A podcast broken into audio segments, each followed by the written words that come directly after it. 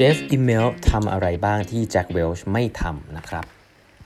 สวัสดีครับ ท่านผู้ฟังทุกท่านยินดีต้อนรับเข้าสู่ 8บรรทัดครึ่งพอดแคสต์สาระดีๆสำหรับคนทำงานที่ไม่ค่อยมีเวลาเช่นคุณนะครับ อยู่กับผมต้องกวีวุฒิเจ้าของเพจ8บรรทัดครึ่งฮะวันนี้เป็น EP ที่ 926 แล้วนะครับ ที่มาพูดคุยกันนะครับ ก่อนอื่นนะครับวันอย่าลืมนะฮะ เรามีนัดกันนะครับ วันเสาร์นี้นะครับ2ทุ่ม ผมจะเล่าหนังสือ AI 2041 นะฮะ ที่เขียนโดย Kai-Fu Lee นะครับ ก็ ต้องเรียกว่าเป็นเขียนหนังสือเรื่อง superpower นะครับถ้าเรื่อง AI ต้องคนนี้เลยนะฮะเป็นหนังสือที่คนทั่วโลกกำลังพูดถึงนะครับก็ใครไม่มีเวลาอ่านก็เข้ามาฟังได้ครับ ชั่วโมงเดียวจบเลยนะฮะสรุปให้ฟังกันครับผมวันนี้ขอเล่าต่อนะครับ อย่างที่บอกนะหนังสือชื่อว่า Hot Seat นะครับ เขียนโดย Jeff Immelt นะครับ CEO ของ GE ที่โดน ต้องบอกว่าโดนว่าเยอะอะว่าช่วงเป็นคนที่ทำให้องค์กรค่อนข้างจะลำบากนะครับ แต่ว่าเขาเล่าให้ฟังมาแล้วประมาณ 2 ตอนว่า เออ มันก็มี Market Condition ที่ไม่เหมือนตอนช่วง Jack Welch เนาะ แล้วก็วิธีคิดของ2คนนี้จริง ๆ แตกต่างกันพอสมควรนะครับย้อนไปนิดนึงก็คือว่าแจ็คเวลช์เนี่ยอยู่ในช่วงของธุรกิจที่ตลาดที่เติบโตนะครับแล้วก็โตมาด้วยบริษัทหนึ่งซึ่งชื่อว่า GE Capital เป็นบริษัทที่เกี่ยวกับ finance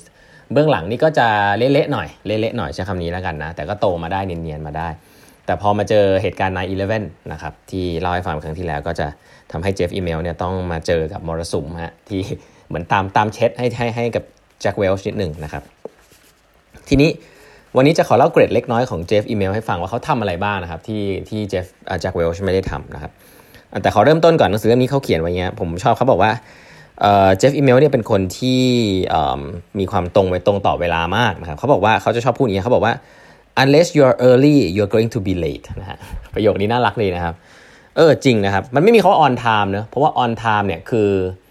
on time เนี่ยคือ 1 วินาทีเสี้ยววินาทีนั้นคือมาตรงเวลา แต่จริง ๆ แล้ว คุณต้องคิดว่าคุณจะมาก่อนเวลาครับ คุณถึงจะไม่สายครับอ่าอันนี้อันนี้เจ๋งดีนะ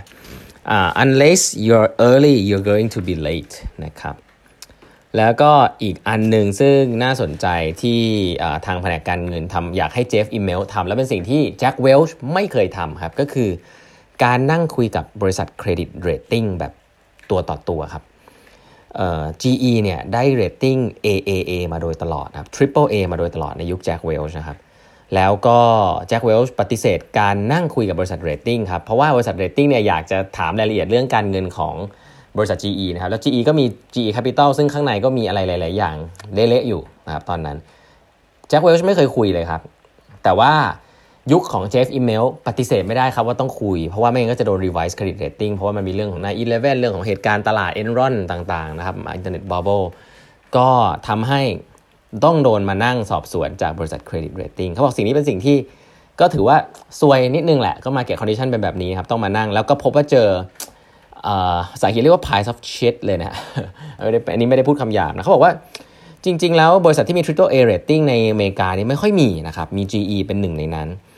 แต่ว่าข้างหลังเนี่ยตอนนั้นเนี่ยถ้าเรียกภาษาเป็นบริษัทบริษัทประกันนะ GE ก็ทำประกันให้กับพวกตึกนู่นนี่นั่นด้วยนะครับ ก็เรียกว่ากู้เงินมาประกันทำนู่นนี่นั่นเขาบอกให้เห็นภาพเพราะว่าตอนนั้นบริษัทประกันทั่วไปเนี่ยจะกู้ประมาณ2ต่อ1นะครับเด็ดเด็ดดีประมาณ2ต่อ1 GE เนี่ย8ต่อ1นะฮะซึ่งก็หมายความว่ามี cash on hand น้อยมากนะครับมีเงินมีหนี้เยอะกว่า แต่สิ่งนี้ไม่เคยได้รับการเอาเอามาพูดถึงครับเราก็ทำให้ได้ triple A credit rating ตลอดครับเจฟอีเมลก็ต้องมานั่งจัดการเรื่อง พวกนี้นะครับ แล้วก็มีเรื่องอันนึงที่เขามาเล่าให้ฟังน่าสนใจ เขาบอกว่าช่วงที่โดนสอบสวนเรื่อง Enron นะ Enron เนี่ยก็คือบริษัทที่โดนเรื่อง fraud เรื่องโอ้โหอะไรเต็มไปหมด แล้ว GE ก็เป็นจุดพุ่งเป้าไปครับ แล้ว GE ตอนนั้น revenue ก็ไม่โตนะครับ แต่เรื่อง cost เนี่ยเยอะมากแล้วพอมาดูว่า cost มีอะไรบ้างพบว่ามี2อสจุดที่น่าสนใจครับ ก็คือว่าคนเนี่ยไปดูมี Security and Exchange Commission นะ SEC เนี่ยไปดู Jack Welch เอ่อ package การเกษียณของ Jack Welch ครับ ซึ่งตอนนั้นเนี่ย มีการทำสัญญาไว้ตั้งแต่ปี 1996 นะฮะซึ่งก่อนหน้าที่เขาจะเกษียณมาหลายปีทีเดียวนะครับ แล้วก็สัญญานั้นเนี่ยบอกว่า GE จะต้องจ่ายเงินนิวยอร์กอพาร์ตเมนต์ที่แจ็คเวลช์อยู่เนี่ยไปจนชั่วชีวิตนะแล้วก็ต้องสามารถใช้เครื่องบินของบริษัทได้ด้วยนะครับ แล้วก็จ่าย Country Club Membership ให้ด้วยนะครับ อะไรแบบนี้เป็นต้น เขาบอกว่า ไอ้แพ็กเกจแบบนี้จริงๆ มันเป็นเรื่องภายในพอสมควร แต่ในฐานะที่บริษัทตอนนั้นเนี่ยมีปัญหาเรื่องการเงินนะครับโอ้โหโดนสอบสวนยับเลยฮะ แล้วก็อันนี้เป็นสิ่งที่แจ็คเวลช์ทำไว้นะครับ แล้วก็ไม่รู้ทำไว้กับใครแหละ แต่สุดท้าย Jeff Immelt ก็เพิ่งจะมาเห็นนะครับ ก็ไม่ได้เห็นภาพอีกมุมหนึ่งของแจ็คเวลช์แล้วกัน ผมก็ไม่รู้ว่ายุคนั้น CEO บริษัทอื่นอาจจะเยอะกว่านี้ก็ได้เนาะ แต่อันนี้แจ็คเจฟอีเมลก็บอกว่าเออสิ่งเหล่านี้ดูแล้วก็แปลกๆนะครับ แล้วก็อย่างที่บอกครับบริษัท GE Capital เนี่ยมีปัญหาแล้วก็เป็น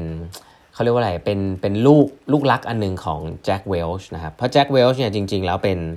คนที่เป็นชอบเล่นเขาเรียกว่ามันนี่เกมนะครับแล้วยุคนั้นเนี่ยจะ M&A เยอะ M&A เยอะเดี๋ยวกลับมาเล่าให้ฟังว่า M&A เยอะเนี่ยมันหมายอะไรมันหมายความว่าอะไรถึงธุรกิจนะครับ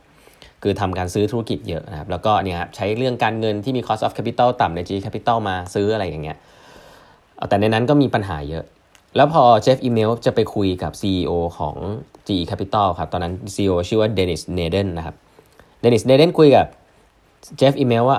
how about you take care of your stuff and I'll take care of mine นะฮะก็คือประมาณว่าอย่ามายุ่งกับงานคนอื่นได้ไหม นี่บอก CEO นะฮะเขาบอกหลังจากวันนั้นเนี่ย Jeff Immelt มาบอก HR เลยครับว่าขอไล่คนนี้ออกครับ Jeff Immelt ก็เลยไล่ CEO ของ GE Capital ออกไปครับ อันนี้ก็คือเป็นการตัดสินใจที่ผมว่าเด็ดเดี่ยวนะน่าสนใจ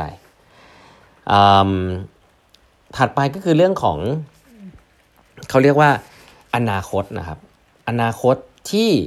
แจ็ค Jeff Immelt มองไว้แต่ว่ามองไม่เหมือนแจ็คเวลช์อย่างที่เรียนไปนะครับแจ็คเวลช์เนี่ยบอกว่าจะต้องอยู่ในธุรกิจที่เป็นที่ 1 หรือที่ 2 เท่านั้นไม่งั้นขายทิ้งใช่ไหมครับอันนั้นคือธุรกิจอันนั้นคือยุคนั้นแหละอาจจะเหมาะก็ได้ แต่ว่าเขาบอกว่าเรื่องนี้ไม่ได้เห็นด้วยร้อยเปอร์เซ็นต์ครับเพราะว่าสิ่งที่เกิดขึ้นคือแจ็คเวลช์เนี่ยเอาแต่ซื้อขายบริษัทนะครับเป็นมันนี่เกมซะเยอะ แล้ว สิ่งที่ทำให้เห็นหนึ่งก็คือแจ็คเวลช์เนี่ยลดนะครับดีฟันตัว GE Research Center นะครับ GE เนี่ยมี Research Center ซึ่งเหมือนกับ ซึ่ง Research Center อันนี้โดนก่อตั้งโดยยุคของพวกโทมัสเอดิสันเลยนะฮะ GE เนี่ยหลายท่านจะจะพอทราบนะว่าจุดเริ่มต้นของ GE เนี่ยก็คือผลิตหลอดไฟนะครับโทมัสอัลวาเอดิสันแต่เขาบอกว่ามันโดน GE เนี่ยก็เก่งมากเลยครับมีนักวิทยาศาสตร์เยอะมากเลยนะครับ แต่ก็พอผ่านมาเรื่อยๆเนี่ยในยุคของพวกที่มันเป็นเรื่องของยุคที่อุตสาหกรรมมันเติบโตเนี่ยก็กลายเป็นว่า GE ก็กลายเป็นบริษัทที่ไม่ได้เน้นเรื่อง research ครับแจ็คเวลช์เองเป็นหนึ่งในนั้นนะครับ ก็เรียกว่าถอนเงินนะไม่ให้งบ Basic Research นะครับ อันนี้สิ่งที่ที่เจฟอีเมลเขียนเนาะว่าแจ็คเวลช์จะไม่ไม่ไม่สนับสนุนเรื่องนี้เลยนะครับ แล้วก็สิ่งแรกที่แต่ว่าบังเอิญว่าทางเจฟอีเมลเนี่ยเป็น engineer by training นะครับเขาเชื่อเอนจิเนียร์มากเขาเชื่อในเทคโนโลยีมากว่าต้องมี เพราะฉะนั้นแล้วสิ่งแรกที่เขาทำนะ CEO ก็คือ ให้เงินกลับไป 100 ล้านเหรียญนนะครับ กับตัว GE Research นะครับ แล้วก็คาดหวังว่าตัว R&D เนี่ยแหละเอนจิเนียร์เนี่ยแหละนะครับหลาย ๆ อย่างที่อยู่ใน GE Research เนี่ยแหละครับ จะสร้าง competitive advantage ใน long term ให้กับ GE ได้นะครับ ซึ่งเขาบอกว่าเออมันก็มันก็มันก็มันก็ส่งผลให้เกิดอะไรหลาย ๆ อย่างในอนาคตนะครับ อันนี้ไม่ได้ลงรายละเอียด แต่แค่จะบอกว่า สิ่งหนึ่งที่เห็นต่างมากนะครับแล้วอาจจะเป็นเรื่องยุคเรื่องสมัยก็คือว่ายุคของแจ็คเวลเนี่ยเน้นเรื่องมันนี่เกมมากแบบซื้อขายบริษัทเนาะโดยที่ใช้ cost of capital ที่ตอนนั้นต่ำและคนไม่มายุ่งที่ G capital แต่อย่างนั้นมันทำไม่ได้ละตอนยุคแจ็คเวลนะครับมันจะกลับมาที่เรื่องของหาเทคโนโลยีนะครับที่มันเหมาะกับตลาดเข้าไปในตลาดใหม่ๆ ถ้าเป็นยุคขององค์กรปัจจุบันนี้ก็เป็นยุคที่แบบหนีตายพอสมควรนะครับแล้วก็พยายามจะเข้าไปทำรีเสิร์ชเข้าไปทำธุรกิจใหม่ๆ ที่ยังขนาดเล็ก แล้วก็ให้เติบโตมันหา new S curve นะครับ ซึ่ง GE เนี่ยเจฟอีเมลเนี่ยมองไปตั้งแต่ตอนนั้นแล้วว่าต้องทำซึ่งเป็นสิ่งที่ GE ไม่ถนัดเลยครับเพราะ GE เนี่ยช่วงที่ผ่านมาจะเป็นมันนี่เกมซะเยอะทำอะไรใหญ่ ๆ นะครับแล้วก็มีหลาย ๆ อย่างนะครับที่เจฟอีเมลทำแล้วก็ค่อนข้างน่าสนใจทีเดียวที่เขาเล่าให้ฟังนะฮะวันนี้เวลาหมดแล้วนะครับ ฝากกด subscribe แปมทัดครึ่ง podcast นะฮะ YouTube channel Facebook page แล้วก็ Line OA แปมทัดครึ่งด้วยนะฮะแล้วพบกันใหม่พรุ่งนี้นะครับ สวัสดีครับ